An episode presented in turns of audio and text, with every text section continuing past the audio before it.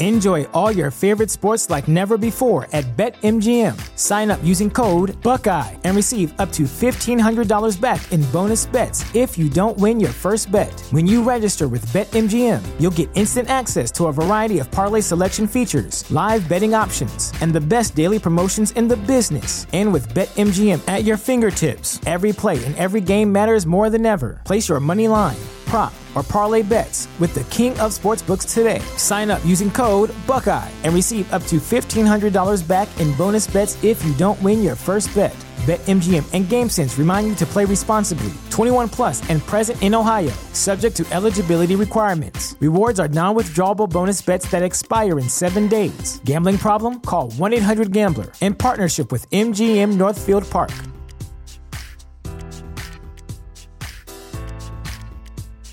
Say goodbye to your credit card rewards. Greedy corporate mega stores, led by Walmart and Target, are pushing for a law in Congress to take away your hard earned cash back and travel points to line their pockets. The Durbin Marshall credit card bill would enact harmful credit card routing mandates that would end credit card rewards as we know it. If you love your credit card rewards, tell your lawmakers hands off my rewards. Tell them to oppose the Durbin Marshall credit card bill. Listen to that. Nothing beats a vinyl. Some technology just stands the test of time. Our technology not only brings the cool, it also brings the heat. At Mitsubishi Electric, we've been mastering and innovating heat pump technology since 1970. EcoDan, continued innovation in heating for home and business. Mitsubishi Electric, changes for the better.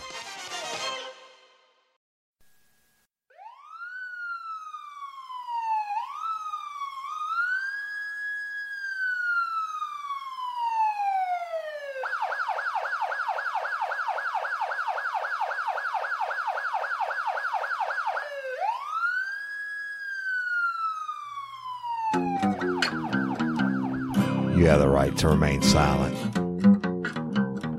Anything you say can and will be against you in a court of law.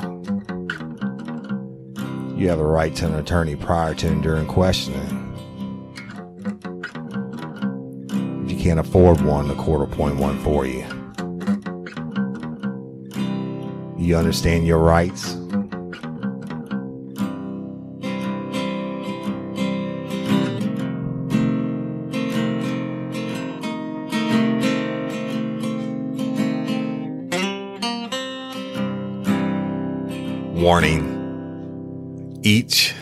Episode of Real Life, Real Crime, the podcast will contain descriptions of acts of violence or of a sexual nature and are for people that are 18 years or older. Heed my warning, people. I do not get the facts of these cases off the internet or from some television show. These facts I'm retelling were presented to me by the victims of the crime or the perpetrators who committed the crimes. My descriptions of the crime scenes are what I saw with my own two eyes. If you are going to get offended, turn this podcast off now. Thank you. Hello, everybody, and welcome to this episode of Real Life, Real Crime, the podcast. As always, I'm your host, Woody Overton. Thank you all for joining us today for the conclusion of what happened to Jackie. I want you to stay tuned at the end of today's episode of what happened to Jackie. I'm going to have some announcements as usual and some shout outs, but I'm also going to be promoting podcasts. So y'all listen for those promos at the end. They're good podcasts and interesting. I think you'll like them. Uh, look them up, subscribe, leave them a review, go to the social media and let them know that Woody with Real Life, Real Crime, the podcast sent you. All right. So let's get started. When I left you last, I had arrested Boudreaux after getting a confession from him that he had done sexual things, really classified as sexual battery even though could have been classified as a rape because of the digital penetration of the vagina with his fingers, but I knew that really wasn't going to fly. Anyway, book him in and go back to sheriff's office. And now we're waiting in this case, right? We have to wait for Jackie to die. Unfortunately, I mean, we were get, we called and got updates on her and they were like, no, there's no way she's going to make it. Right. And so when she dies, mean, of course, we'll try to get a murder warrant and proceed further from there and just keep working the case. And I think we were waiting on some phone records to make sure uh, she had actually called him and his work, like he said she did that night, uh, uh, you know, about a party or whatever, and see who else she might have called because we had to start excluding other people from having contact with her that night. And of course, as you know, we were screwed on the injuries, the bruises and the scratches because Boudreaux did not confess to those and that emergency room doctor locked us out of the room and he stated she had no injuries and that he had examined her. She, and I mean, just, I he just, he just lied to us, I guess. You know, I, I can't imagine that she got all that inside the hospital, right? But whatever. So meanwhile, a couple of days went by and Chuck calls me, Chuck Watts calls me and he says, Hey man, we got to go back to North Oaks for Jackie. I was like, what happened now? He said, I do not know. He said, but the head of the ICU, the same doctor that did the examination with us when, when we did all the photographs, he's calling for a meeting with you and I. And I was like, oh shit. He said, he said he has some information, but we needed to come over so he could explain it to us. I said, all right. So you want me to meet you out there? And he said, yeah. And then I forget where I was or where he was, but we drove to Hammond to the hospital and we met and badged our way up to the ICU unit. And when we got there, he had told us to ask for him specifically. And we did, and we called him. He came out and got us and took us like into the administrative side to his office, his private office. And he said, y'all, I mean, I thought we were going to see something else on Jackie, but it wasn't to be the case. And so he brings us in and, you know, he asked us if we found anything out. He's a really caring guy. I mean, I mean, he really he's the exact opposite of that turd from the emergency room, that doctor, right? This guy really wanted justice for this beautiful young lady. And he was like, you know, can you tell me what's going on? And I told him, so we made an arrest, but it was for sexual battery. And, and I explained the situations and we got him to confess, or I got him to confess to masturbating over and penetrating her digitally with his, his fingers and messing with her breasts, et cetera, et cetera. So I told him all about it. And he said, man, he said, we, this is so strange and so bizarre. And I'm like, what are you talking about? He said, well, time was going by, you know, and he said, we keep monitoring her and, you know, Center for, I forget if it was CAT scan or MRI, whatever y'all, and you have to forgive me again about my medical terminology or lack thereof. But he said, I sent her for whichever one it was. I think it was a CAT scan to check like her, you know, head for brain activity or whatever, whatever the reason was. He sent her in for this test, right? And he said that when the results came back, that she had what they call, in layman's term, they call free air inside of her, inside of her head. And I'm like, I look at Chuck and he looks at me. I'm like, okay, if that's layman's term, we're screwed because we really don't know what you're talking about, Doc. He said, well, I don't know how to explain it to you, but let me tell you what I found. He said when the results came back and we could see there was free air getting inside of her head. He said, when I say free air, I mean air that's not coming in through her mouth or her nose, not going through the regular systems there's a pocket of air in the backside of her head, basically, is how he explained it. And he said, so I went and I mean, I said, we got to find out where this air is getting into her head. It's, it's a source of air that is getting inside of the head where it doesn't belong and it's not supposed to happen, right? So he said they went back and re-examined her. I remember she had this long, long, beautiful blonde hair and it was thick, like super thick. And he said we went back and they re-examined her and they got into her hair, the thickness of her hair, and they shaved it up to look at the, the base of her uh, skull. And once they removed the hair, they observed a perfectly round hole in the base of her neck. I mean, at the back, if you touch the back of your head, it's not at the base of your neck, at the uh, base of your skull. And then he showed us on a, um, on an x-ray thing, like it was a discoloration. He said, that's the free air. And he said, I knew that something was wrong when I saw that. That's why we went back and re-examined her and her hair was so thick.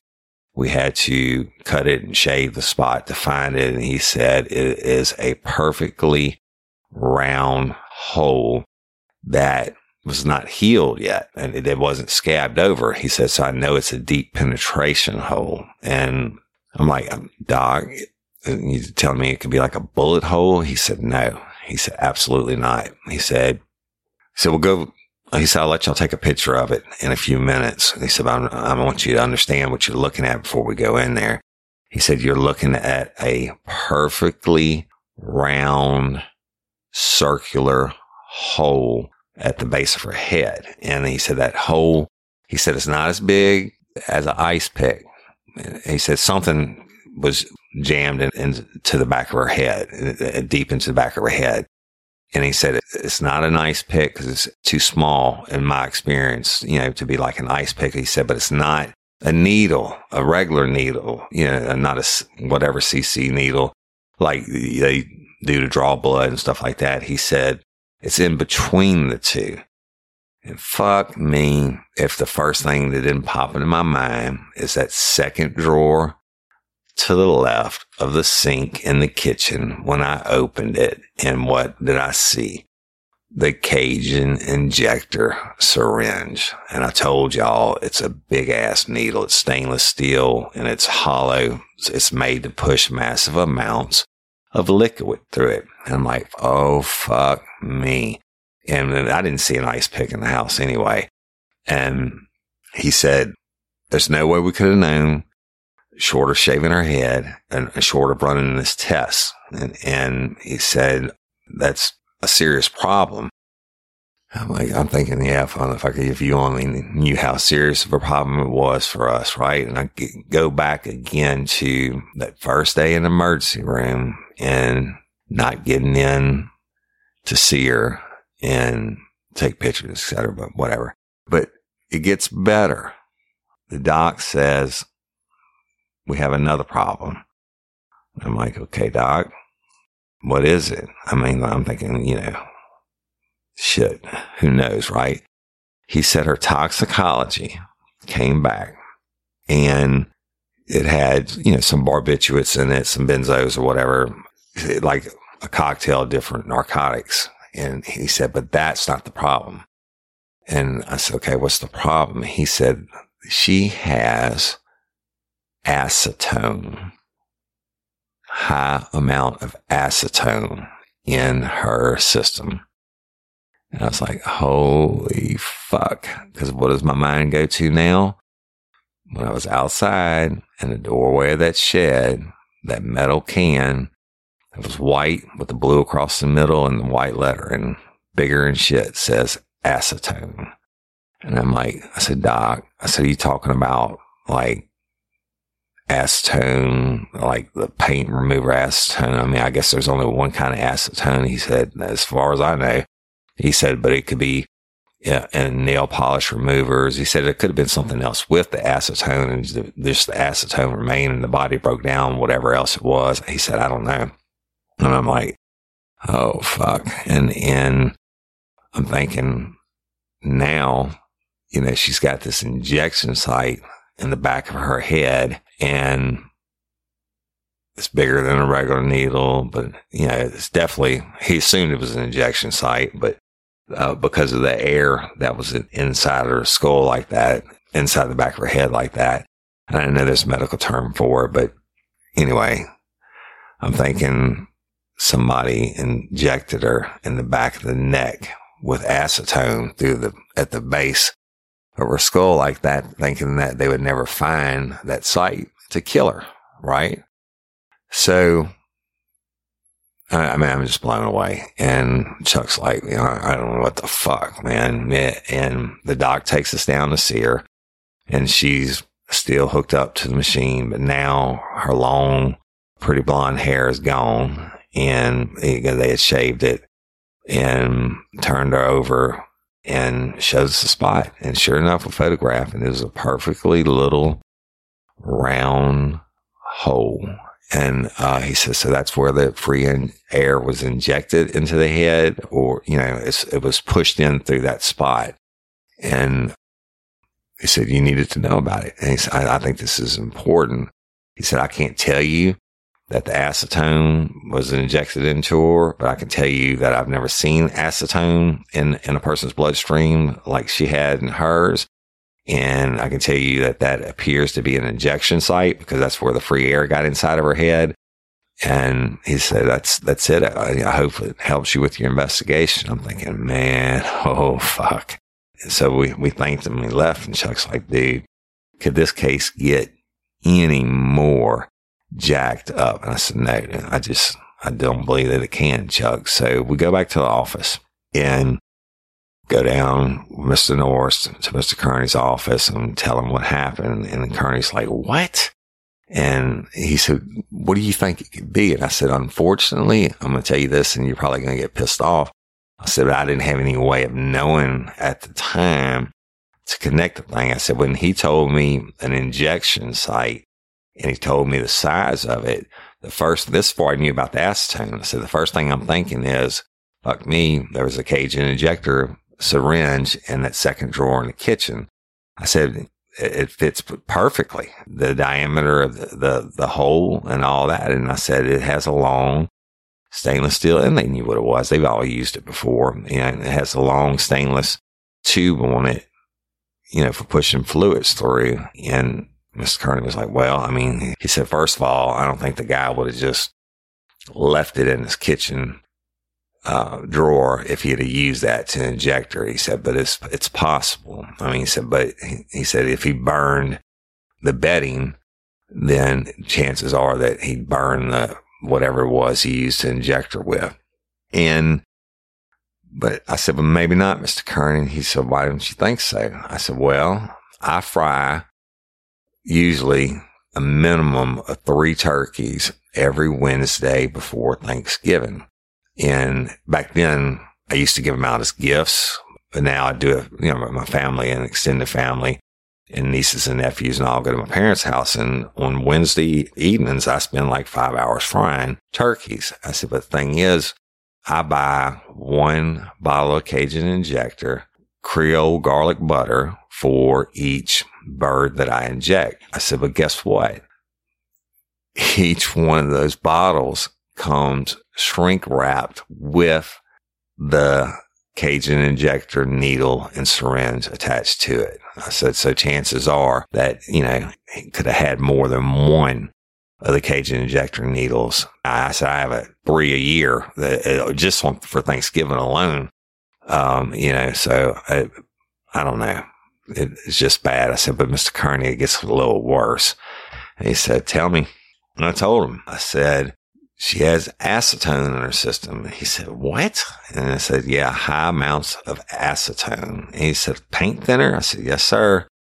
And I, the doctor said it was off the charts. Like, I mean, he'd never seen that. And he said, well, was it enough to kill her?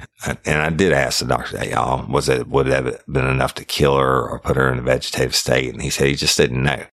I mean, you have to hire some type of chemical expert to do the breakdown on amounts, et cetera, and what it could do to the body. So, I mean, it's just not something they ever see. Acetone. Yeah. I mean, nobody is going to drink acetone to get that amount in, in their bloodstream, right? He said, we, just don't see it. We just don't know. And I don't have an answer for you. That's something a forensic pathologist is going to have to look into. Uh, I just can't answer it. He said, but I can tell you this. It certainly didn't help her situation by having a large amount of acetone in her system. And so I told Mr. Kearney, I said, I have a photograph of the shed And because I checked it out, y'all, when we got back from the hospital, I went back to my crime scene photos. I did not take a picture of the Cajun injector needle in the drawer because um, I didn't think it was relevant. But I did take a picture in front of the shed and that metal can, you really can't see what it was, but the metal can was in the doorway. You could see the blue and white, but the, the labeling was turned to the side. And I said, that can right there, Mr. Kearney. I said, it's a can of acetone. He said, Oh, he just leaned back and he's shaking his head. And he said, Why do you think that would be in the doorway of the shed? Uh, because I, I showed him the other pictures of the contents inside the shed. And I said, I don't know, Mr. Kearney, in my mind's eye, I would say that shed being raised off the ground like that, if someone was walking by and didn't want to take the time to go into the shed, they set it on the steps. So the next time they come in, to the shed, they can put it up or whatever. Or maybe they forgot about us. I don't know. I mean, I'm, I'm, I'm at a loss.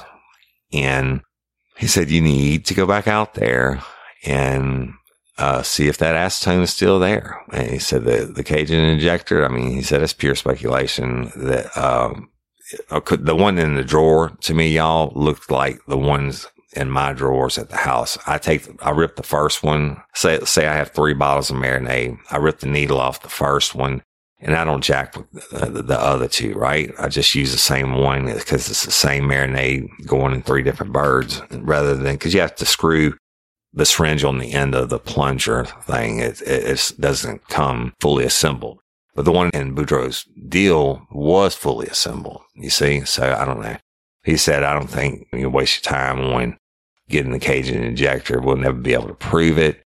You know, he said, you can testify about it. He said, write it in your report. You know, he said, I don't know what to tell you. He said, but you need to go out there and see if that can of acetone is there in case they can do some kind of trace or chemical analysis, if there's different types or levels or whatever. Uh, and of course, none of us are scientists in the room, right? And he's thinking, in case there's some way they could identify whatever's in our system to that. Shout out to Astepro for sponsoring this episode and providing us with free samples. My allergies are throwing my whole morning off. Do I sound different to you? A little bit. You sound like it's that time of year, though, bro. I sound different to me. I feel like I'm in a submarine. Yeah, well, have you tried Astepro? It's faster, bro. Oh. Right? Astepro is the first of its kind nasal allergy spray. It is the fastest 24 hour over the counter allergy spray. It starts working in 30 minutes while other allergy sprays take hours. Astepro is the first and only 24 hour steroid free allergy spray. Astepro delivers full prescription strength indoor and outdoor allergy relief from nasal congestion, runny and itchy nose, and sneezing. Hey, I use this, and you should too, Jim. Last weekend I planted my garden, and it's that time of the year, and my allergies really kicked up with it, right? I use Astepro every time my nasal allergies flare up, and I'm always amazed at how fast I'm back in the game down on those roads playing my stuff. Get fast acting nasal allergy symptom relief with Astepro. Go to asteproallergy.com for a discount so you can Astepro and go today. A S T E P R O allergy.com. It's faster, bro. Uses directed for relief of nasal congestion, runny nose, sneezing, and itchy nose due to allergies. Astepro and go. Enjoy all your favorite sports like never before at BetMGM. Sign up using code Buckeye and receive up to $1,500 back in bonus bets if you don't win your first bet. When you register with BetMGM, you'll get instant access to a variety of parlay selection features, live betting options, and the best daily promotions in the business. And with BetMGM at your fingertips, every play and every game matters more than ever. Place your money line prop, or parlay bets with the king of sportsbooks today. Sign up using code Buckeye and receive up to $1,500 back in bonus bets if you don't win your first bet. BetMGM and GameSense remind you to play responsibly. 21 plus and present in Ohio, subject to eligibility requirements. Rewards are non withdrawable bonus bets that expire in seven days. Gambling problem? Call 1 800 Gambler in partnership with MGM Northfield Park.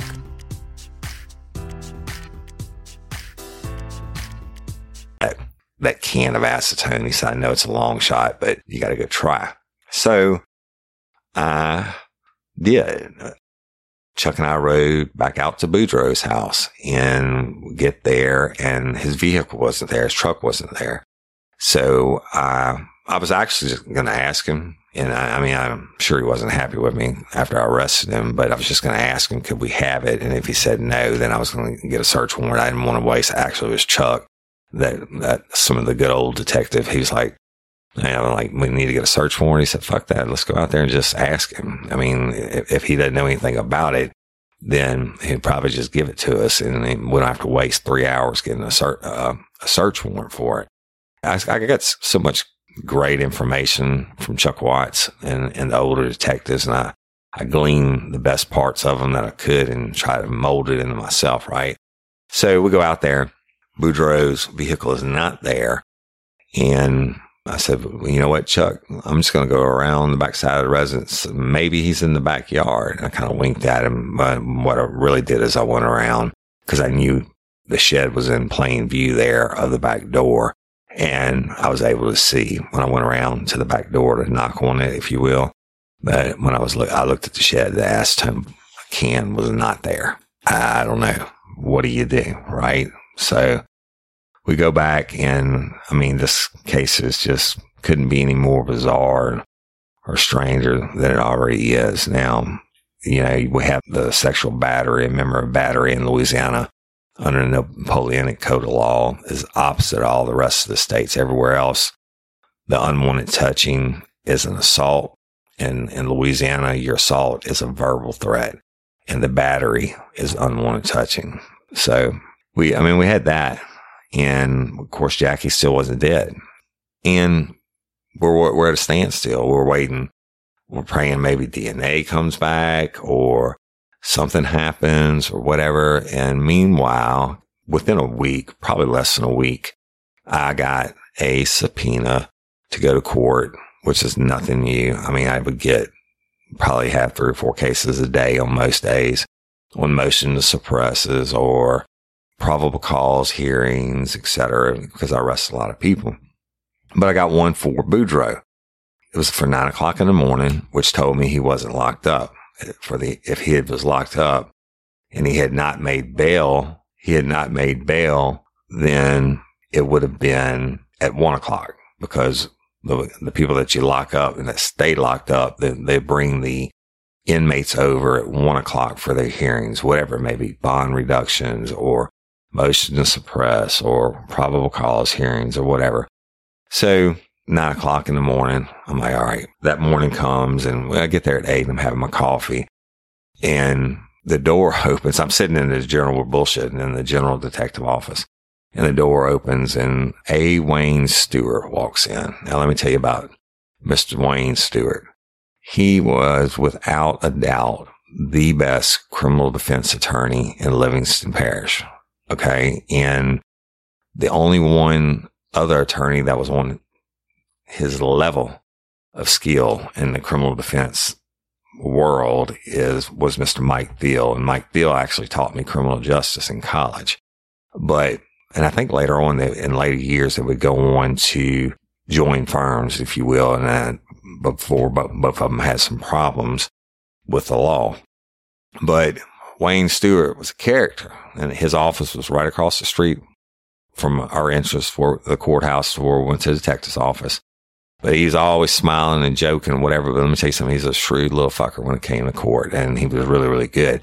I wasn't intimidated by him. I mean, I spent more time on the stand than most lawyers ever spent in the, in the courtroom in their entire career. I mean, I was constantly on the stand, and I've been against Wayne many, many times in many different cases, and I hadn't lost him yet.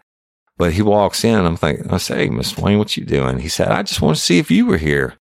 I'm like, me? He said, yeah. I said, why? He said, you got your subpoena for Boudreaux?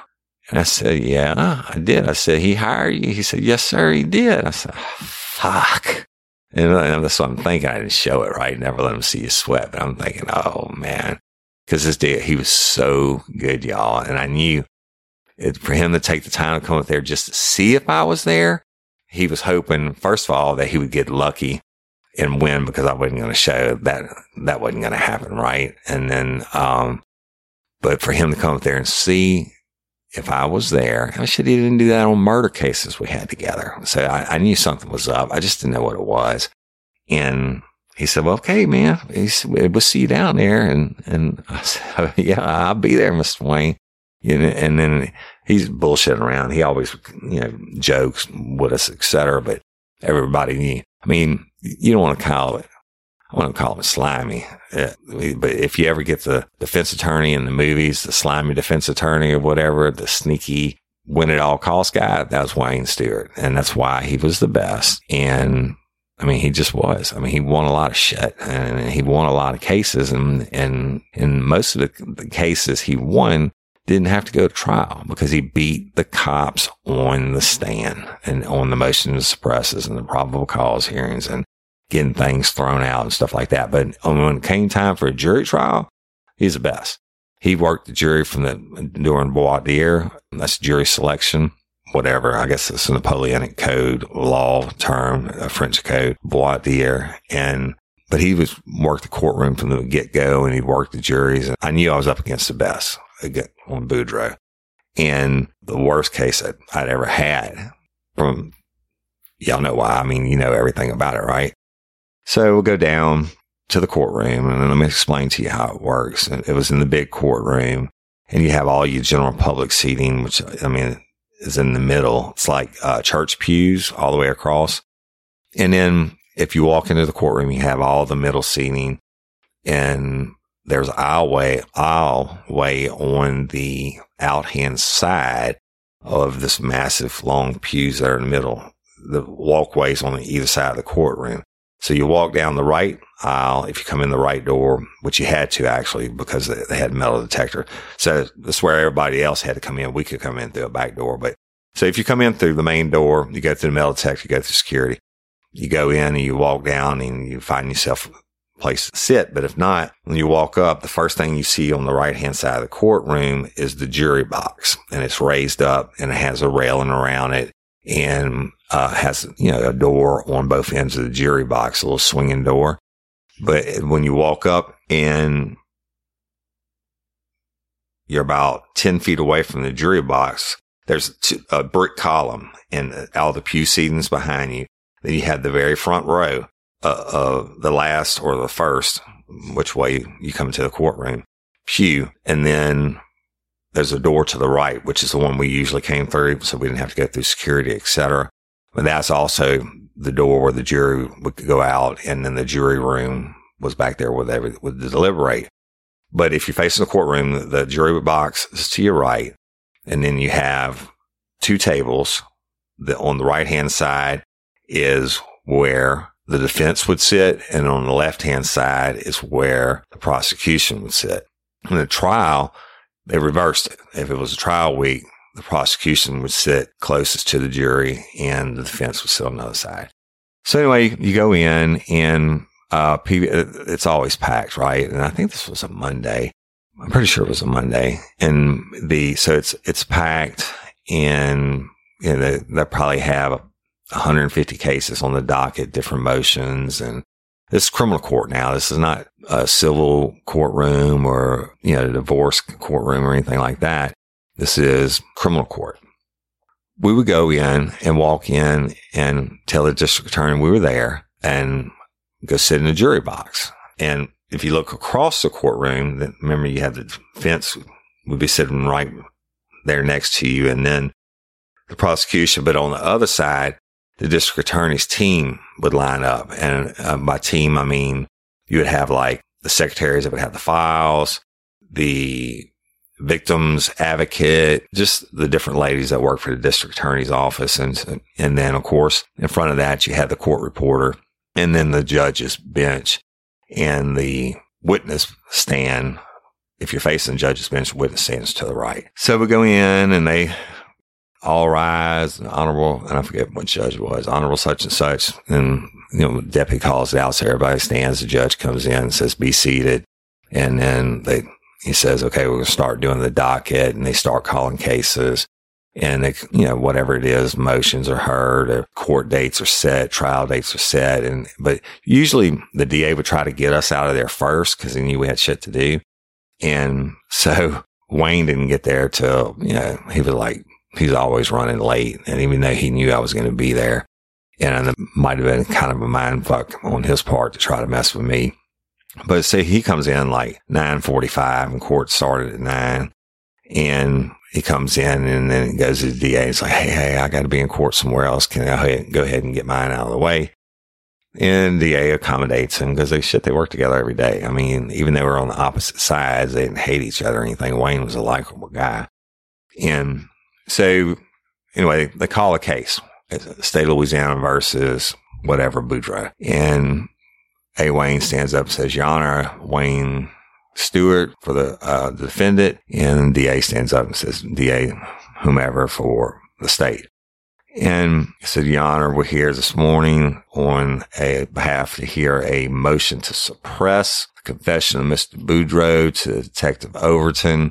And in the motion to suppress, Mr. Stewart states that Detective Overton was wrong in getting a confession from him because Boudreaux had asked for a lawyer previously. And the judge tells him to proceed. And so the district attorney says, Detective Overton, uh, we like to call Detective Overton to stand. So I get out of the box, I walk up, and I know I turn around and stand up and put my hand on the Bible and raise my left hand on the Bible, raise my right hand. And the lady, the uh, court clerk says, you swear to tell the truth, the whole truth, nothing but the truth. So help you guys. Yes, ma'am, I do. And then they say, be seated. So I've done this a thousand times. I sit down, pull the microphone to a comfortable distance to me and turn to the prosecutor and he starts with a basic question. Can you tell us your name? And I'm Detective Woody Overton. And were you a detective on such and such date? Uh, or where were you employed on such such date? I said, Livingston Parish Sheriff's Office as a detective. And he said, can you uh, tell us what happened with you and the defendant, Mr. Boudreaux? Did you arrest him on that date? I said, yes, I did. And they said, what for? I said, he, he gave a confession to sexual battery and prosecutor says, no more questions, Your Honor. Well, let me explain something. And you've heard me talk about it in past episodes. This is simply a free shot at the, the defense attorney to try to do a couple things. One, to get just blind ass lucky and, and get the case thrown out thinking that maybe I'm going to mess up on something or the judge is going to rule against me. But it, more importantly, for a good defense attorney, when they know it's going to be a good trial later on, they use it as a fact finding mission because they get to ask you whatever the hell they want to. And I don't think it should be that way, but it always has been. And I guess it always will be. But me, if I was the district attorney, I, uh, you know, if they got off any point besides the motion that they filed, which was the motion to suppress the tape confession he gave me on the porch, I'd be like, I object, I object, but whatever. I'm not an attorney. So A. Wayne stands up, says, good morning, Detective Overton. I said, good morning, Mr. Stewart. And he said, so can you tell me how you first came in contact with my client? I said, the very first day. And he said, yeah, you can start from there. And I, I explained that we were called out 911, uh, deceased body. He said, did you see Jackie at that residence? I said, no, I did not. I said, she was being placed into the ambulance. He said, okay. And he said, then did you do a search of the residence? I said, no, I did not. I said, I went in and I observed. I said, but I actually wasn't searching for anything. I said, I was just looking to see what was what. And he said, so you came into contact with my client for the first time there. I said, I did. He said, but you were searching. I said, oh, Mr. Wayne, I was not searching and I knew where he was going. And he said, well, you were in there acting in your capacity as a detective, right? And I said, that's correct. He said, it could have been a possible crime scene, right? I said, I didn't, I don't know. I said, I mean, I don't know. You know, that's why I was looking around. But he said, but you talked to my client and got permission to look around. I said, sure, I did. He said, and I knew it was coming. He said, well, you, you talked to my client and you identified yourself as a detective. I said, I did. And he said, did you advise my clients of his rights when you identified yourself as a law enforcement officer? And I said, no, I did not. And I didn't have to elaborate y'all. And I know I learned over the years you don't get baited in. Uh, to what they're trying to do. A. Wayne Stewart had a, had a plan and he was going to go through, eh, try to go through every inch of it. And he did. And he said, why didn't you advise Miss Rice? I said, because at the time it wasn't a criminal investigation. And he said, well, uh, don't you think if you search a man's house? I said, Mr. Wayne, I told you I was not there to search the house. I was there to respond about what your client called in to be a dead body, which turned out to not be a dead. I was doing my fingers like quotations, dead body. And I said, simply spoke with him, asked him what he found. He's the one that called 911, not me. He's the one that instigated contact with us, not me. I said I was responding to it. I said, and he called and says there's a dead body. I did, you know, we took a tape statement from him about what he found and, you know, went to the hospital and, and continued from there. He said, Oh, yeah, let's talk about that. And I'm like, Oh, fuck, here we go. And he said, When you got to the hospital, what happened? And this is the point where I would have ejected this a district attorney. I'd have been like, Your Honor, this is irrelevant uh, as to the confession, right? But the DA's got, you know, other things going on, I guess. And then I said, Well, we went in and he said, Did you see Jackie at the hospital? I said, Did not. And he said, Why not? I mean, you drove to the hospital to see her. You, you responded to my client's house because you're you know, looking into things, he said, why wouldn't you see her? And I already fucking knew that he knew, A well knew that we didn't get in to see her and he knew about the injuries coming out. Of course, Boudreaux would have told him all this, the injuries coming out a couple days later. Right. And, and I said, because the doctor told us it was an overdose and he wouldn't allow us into the room because they were working on her. He said, Oh, but he said, did you ask the doctor? Did he examine her? Did he, did he see injuries to her? And again, I would object it because it's outside the scope on the dude's confession, right? But again, I'm not the lawyer. And I said, no. I said, yeah, I said, actually, yeah, I did ask him um, when he denied his room. I said, we need to get in to see her, to photograph her. And he was real adamant. No, it was a drug overdose. And I asked about injuries. He said he examined her and there were no injuries. He said, so there were no injuries. Now at this point, he's playing his part. I mean, he, he knows the judge that we're in front of is going to be the trial judge. And so he's feeding the judge. I don't want to say a bias. I think, I believe all the judges out there were fair, but he's feeding the judge doubt from the beginning. He said, so an emergency room doctor told you she had no injuries to her body and that it was simply a drug overdose and that she was going to die. I said, that's correct. He said, and you just didn't need the photograph. I said, that's not what I said, Mr. Wayne. I said, I asked to photograph her and we were denied. And he said, you just gave up. I said, yeah, actually, yeah, we did. And after repeated attempts, you know, we left. And he said, okay. Um, he said, so what happened next? And he said, when's the next time you, saw my client? I'm like, fuck, man, why don't you jack and let's get to, straight to the confession part.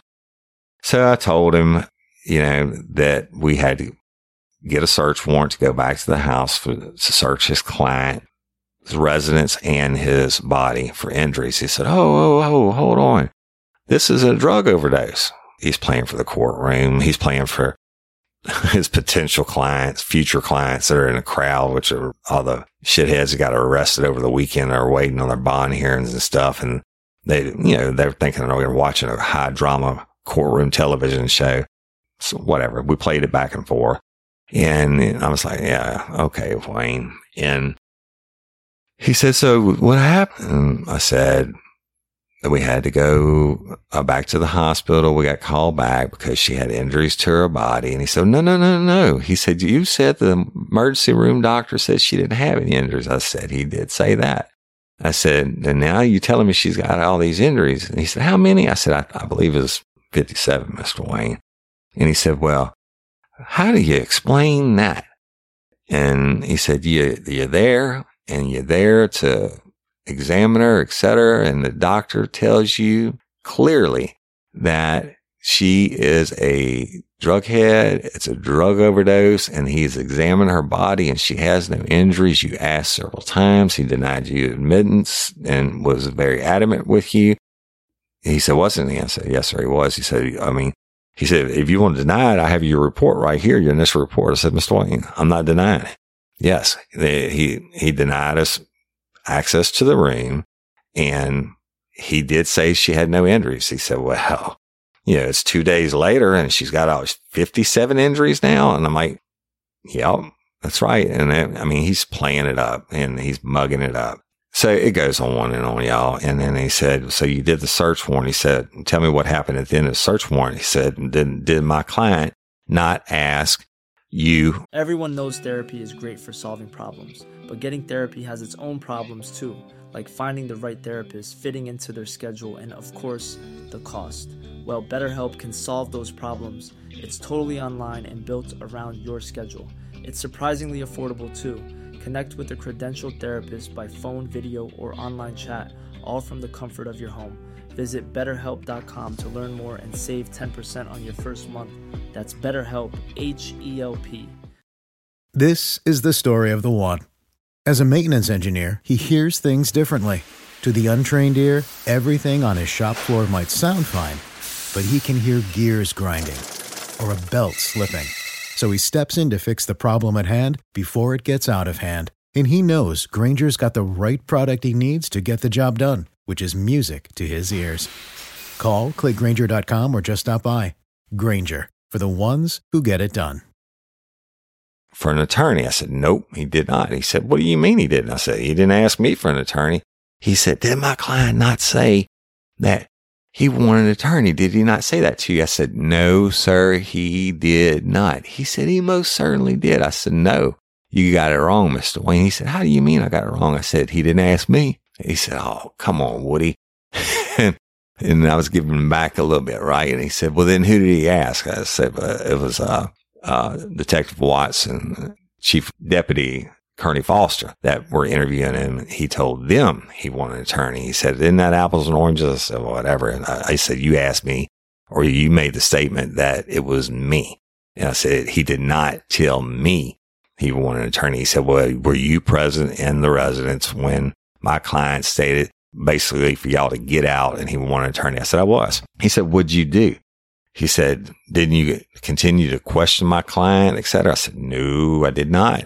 I said, I absolutely did not. He said, yes, you did. I said, no, I didn't. And he said, well, tell me what happened. I said, well, we were getting ready to leave. And I told Mr. Kearney that I just wanted to say something to Mr. Boudreaux. And he said, well, you know, you can't, you can't question him. The, he said he wanted an attorney. I said, Mr. Wayne, I didn't want to question him. He said, well, it doesn't make any sense that you want to go back in. I said, sure it did. And I said, I just want to talk to the man and, and, as a human being, a human being. He said, Oh, that's junk. He said, You wanted to question him. I said, I never asked him a question. I said, As a matter of fact, I didn't let him say anything to me. He said, Well, what did you say?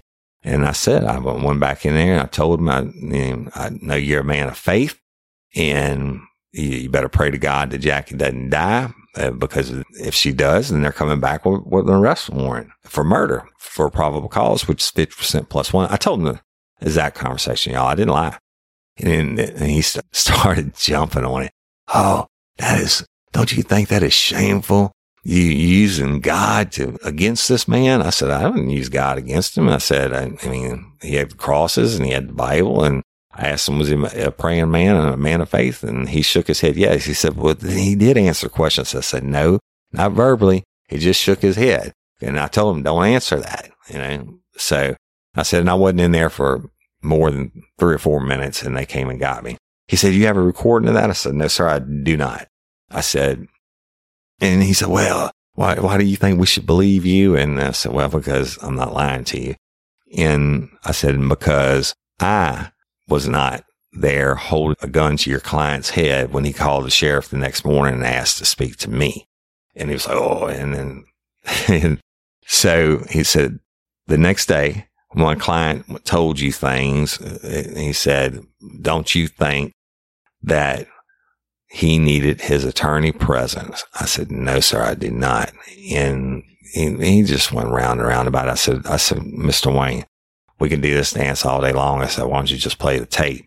I said, it's on there. I clearly asked him before I made entry into the residence, did you call for me? He said, yes. I said, do you understand that I can't talk to you without an attorney because you said you want an attorney? He said, I don't want an attorney. And I said, yeah, but you have to a consent question, blah, blah, blah. I went through the whole thing and it's on there. I said, the one thing that can't get twisted around, Mr. Wayne, well, like you're trying to do is the truth. And that, that tape is the truth. Play it. And he said, Your Honor, I, I don't have anything further. Um, then the DA got up and said, Your Honor, I'd like you to listen to the tape. And, and it, that's pretty powerful moving shit. And once I was at the door and told him the part about the attorney and he waived it, and said he didn't need one. A. Wayne stood up and said, Your Honor, we withdraw, we withdraw the motion to suppress the confession. So all that was, was his fact finding mission and his way to start planting the seeds in the judge's head, possibly for to get a lower bail when Jackie died or whatever that, you know, somebody else could have really, and he did a great job. And I would, I would have done the same thing if I was an attorney and he's playing the future card is what A. Wayne was doing. He wasn't worried. He knew that uh, motion to suppress wasn't going to go through. That's why before it was played to the crowd about him sucking her nipples and fingering her and coming on top of her. I mean, he didn't want that out there and he didn't want the judge to hear that part yet, right? Because the judge has got a thousand open cases. So before that part got to play, he withdrew it and that was the end of that hearing. And you know what? y'all? I'm coming up on an hour, but I'm not going to go into week four. We're just going to run this one a little bit long. We were a little bit late dropping the episode last week, so I'm not going to do it to you again. And I'm going to, I'm going to con- conclude this story by telling you what happened next, which is absolutely nothing. And time marches on, right? So, I mean, I've got every day got new victims and new cases and working and new bodies and new rapes and, you know, time marches on. Just because Jackie is in ICU doesn't mean other criminals are going to stop committing crimes. And I didn't hear anything else. And there were, there, there was no more court dates. And it, it, takes a long time to go to trial, y'all. But that, and the, there would have been no more court dates on that other than a status conference, what they call it, a status conference. And then they would have set a, a trial date for Boudreaux. But basically the DA was waiting on Jackie to die also. And then, I mean, I just really slipped my mind and, and went on working. And then nine months later, Chuck calls me and we weren't partners anymore. I was, I had somebody I was training by then. Probably, I think Jim Rathman. Chuck called me, said, well, he said, we finally got it. I said, what? He said, Jackie, Jackie's dead. I almost said her last name. Jackie's dead. And he said, the autopsy's tomorrow at nine. Can you do it? And I said, yeah, I'll do it. And so I show up the next morning and go in for the autopsy. And she had been housed in a long term. They moved her out of ICU. She ended up being housed in a long term home where, I mean, I don't know the parameters of it or how to define it or what you call those places where people that are in a vegetative state stay on life support. But I guess it was too cost prohibitive to keep her in an ICU. I don't know. But she had been moved to some other facility and it took her nine months to die, y'all. Nine months. And when they unzipped the bag and put her on the table, I'll never forget it. The, I mean, she didn't even look like a human being. It, she probably was like 125 pounds before. And I'm looking at like a Holocaust, a concentration camp, but worse victim.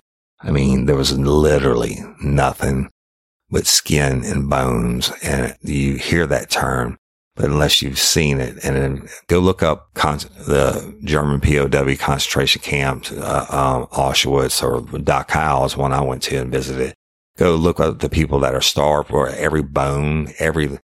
I mean, there's literally not a piece of meat on this girl's body. And I think she weighed like 60, 67 pounds or something like that. I mean, it was all bones and whatever fluids were left in her body. And the worst part was she had bed sores. And I know, you know, when you lay in that spot for so long, they, uh, they come in and they flip you a couple times a day and stuff like that. I mean, because you can't turn yourself and the body just rots away when, on the spots that it's sitting. God damn it. I, I guess because she sat so long, but even though they were turning her, she had huge, massive fucking bed sores. You literally could see bone in places and the bed sores y'all is where the skin's rotted away. Look that one up if you want to have a shitty image in your head for the rest of the day. Look up bed sores and just absolutely heartbreaking to see that girl, the young lady from the video on the beach to her photographs in the house of happy times you know, when she was young and alive and vibrant. And now she's laying on this cold steel table, dead and doesn't even look like a human. And between the bed sores and, and then no meat on her body and she did autopsy and the pathologist, uh, the guy that I told you about in an episode, pants on the ground. He's a genius. I mean, for all his quirkiness and everything else. But it had been nine months and he had uh, the toxicology. He he knew about the acetone, but you know they did work the body from head to toe. I told you about it. Now They scalp it out and they take the top of the head off and weigh all the organs and everything else. And and he knew about the injection site in the back of her neck. And at the end of it, you know, he, he just didn't have an answer. And he said, you know, I just can't tell you. He said, I just can't tell you. And he said, I can tell you that I showed him, uh, I brought all the photographs of the bruises and scratches. And he said, those didn't kill her. He said, I can't tell you if the hole in the back of the neck killed her where the air was pushed in or whatever was pushed in. He said, I can't tell you. It's been too long, you know, and, and he said, it's unfortunate. He said, I don't know why people would keep somebody on life support for that long. He said, but that's family's decisions. And he said, I mean, he said, hopefully her spirit left her body on that first day and she wasn't trapped inside her, you know, all this time. And this is coming from a pathologist, but it was bad. And he said, I can't give you a cause of death. He said, I can give you a cause of death, but I can't give you a cause of homicide. And I technically can't call it a homicide. And cause of death was whatever. I don't know, renal failure or some shit. It, the main thing was is he couldn't call it a homicide because there wasn't enough proof and goes back to that first emergency room doctor and I don't know, y'all. And people had asked me before about what case sticks with me and what case haunts me. And, you know, I hadn't thought about Jack in a long time. I don't know what made me think about her uh, a couple weeks ago when I was doing this. Something I don't know, I've been driving by somewhere or whatever. And I had do that because I had so many cases and uh, tragedy cases and, and bad things I guess I just bury them down in my mind and I don't think about them. And let me back up. I saw Wayne probably about Wayne Stewart. Uh, probably a couple months after that motion to suppress or whatever, and Jackie was still alive, and um, we were on another case. We were talking about another case, and I said, "Hey man," I said, "Whatever happened to Boudreaux?" And when's his trial date coming up? He said, "It's not." I said, "What do you mean?" He said, "I pled him out, man." He said, "You think I'm fucking stupid?" He said, "I pled him out to attempted sexual battery, and they gave him five years probation." I shit you not. I said, you motherfucker. He said, hey man, it's, it's the job and he has a right to defense. And he said, you know, the case is kind of messed up and you know, they never get a, a murder charge out of it. I said, yeah, I know. I said, you're right. And so he got five years probation for admitting to all the stuff that I told you. I don't want to talk about the dirty stuff again, but he got five years probation. Jackie died. Her body just quit and I don't know. So here's the answer to what happened to Jackie. The answer is we'll never know. So I'm going to conclude the episode at this time. Um, Appreciate y'all for listening. I know it was a long three week deal. I didn't intend upon that, but I don't use scripts and I don't write notes and stuff. I just talk out of my head from memory. So I never know how long they're going to go because I never know what's going to pop into my head. But so I hope you enjoyed it. Tough story, but true. And that's it. So thank y'all. And I appreciate each and every one of you. I love you. Don't forget to check out our social media, three Facebook pages, the regular one and then the Lagniappe page, which is where fans get to share things and have many great fans that I've traded items with. And the, the page I'm most proud of, which is real life, real crime, friends, fans, and crew. It's a private page. You have to ask to join it. And our dream team moderators will get you approved. Now on the private page is just, it's the shit, man. It's got it's so much fan interaction and true crime stuff posted every day and all that. And I don't think we're, we're over 2000 members in it right now, 2000 members in it in that private page. And it's just huge. But a lot of fans go and leave reviews on the regular, the open page. It's real life, real crime Facebook page. And I, and I appreciate that. I don't think that y'all understand the benefit that you can get out of going and join a private group. And We don't make any money off of it or anything. I want you to go and join because it's so awesome. The fans and the true crime stuff and Karen Ortolano posting her true crime stuff and Jenny White and uh, different moderators doing things. Uh, Karen travels and then y'all on the Lagniappe page. Don't forget about our cookbook uh, that's going to be coming out around Thanksgiving and stuff like that. So it's just a lot. Also, we're on YouTube, Instagram, what else? Twitter and, and all that stuff. We have, we're, we're everywhere. So if you would take the time, go to iTunes, whether you listen to it on iTunes or not, I'm asking you if you would please, if you haven't already, over 500 of you have now, please go leave us a review and just type in real life, real crime on iTunes. It pops up, show pops up and you can you have a spot for you to leave a review. I don't care if it's one star, five star, but it helps. There's some kind of algorithm that helps boost us to the top or in the search engine. So if you, I, I, would ask if you're a fan, if you, if you take a couple minutes to do that, it would really help us out. I appreciate it. And patron members, thank you so much. Um, I'm not going to take any time reading names today. I'm going to have us doing a special release episode next week. We have huge, huge news two on two fronts for real life, real crime, life changing news that's coming. And it's all because of y'all.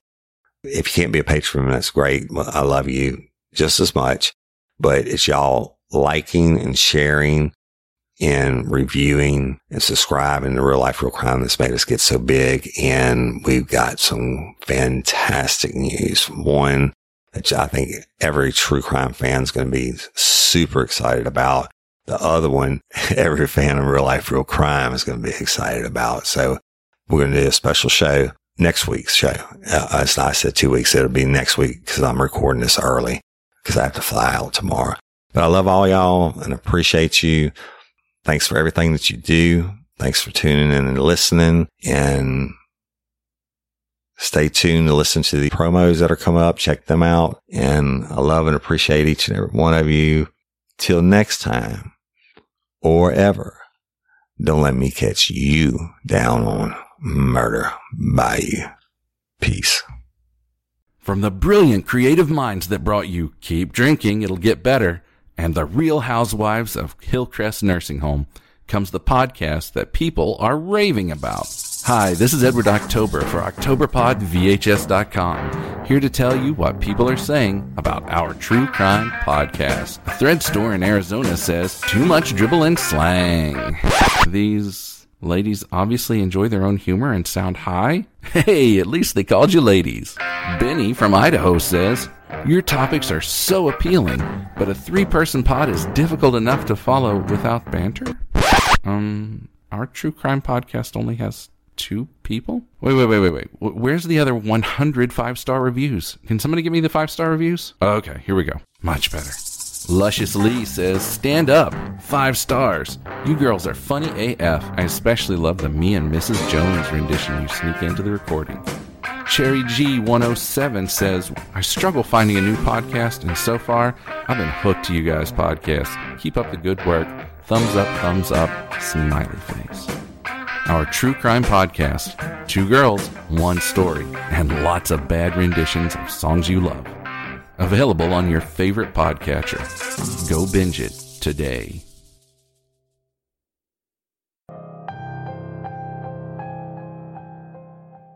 The neighborhood is unsafe, the streets unlit. While others sleep soundly, you lie awake because you know the truth. You know that, no matter where you go, there's always a chance that a monster is in your midst. The darkness that runs deep within our own veins, the evil found in even the sweetest of souls, sometimes comes to light. And when it does, the result is a person that takes on that evil, that wears it proudly, and becomes part of the darkness itself. I am Aaron from Devil We Know podcast.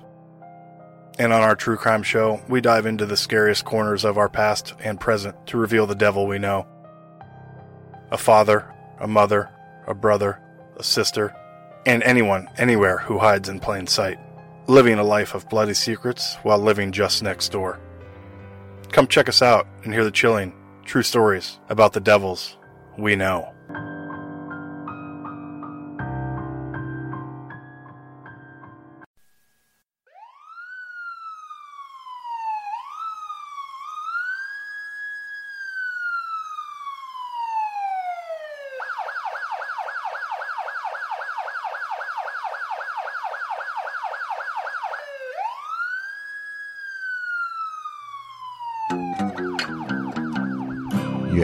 To remain silent. Anything you say can and will be against you in a court of law.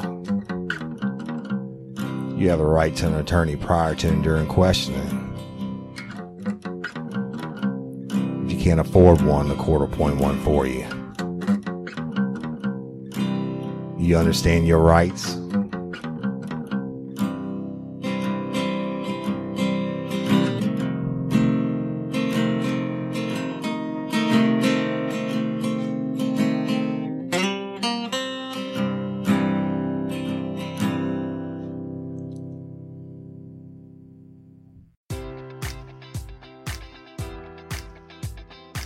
Enjoy all your favorite sports like never before at BetMGM. Sign up using code Buckeye and receive up to $1,500 back in bonus bets if you don't win your first bet. When you register with BetMGM, you'll get instant access to a variety of parlay selection features, live betting options, and the best daily promotions in the business. And with BetMGM at your fingertips, every play and every game matters more than ever. Place your money line prop, or parlay bets with the king of sportsbooks today. Sign up using code Buckeye and receive up to $1,500 back in bonus bets if you don't win your first bet. BetMGM and GameSense remind you to play responsibly. 21 plus and present in Ohio, subject to eligibility requirements. Rewards are non-withdrawable bonus bets that expire in seven days. Gambling problem? Call 1-800-GAMBLER. In partnership with MGM Northfield Park.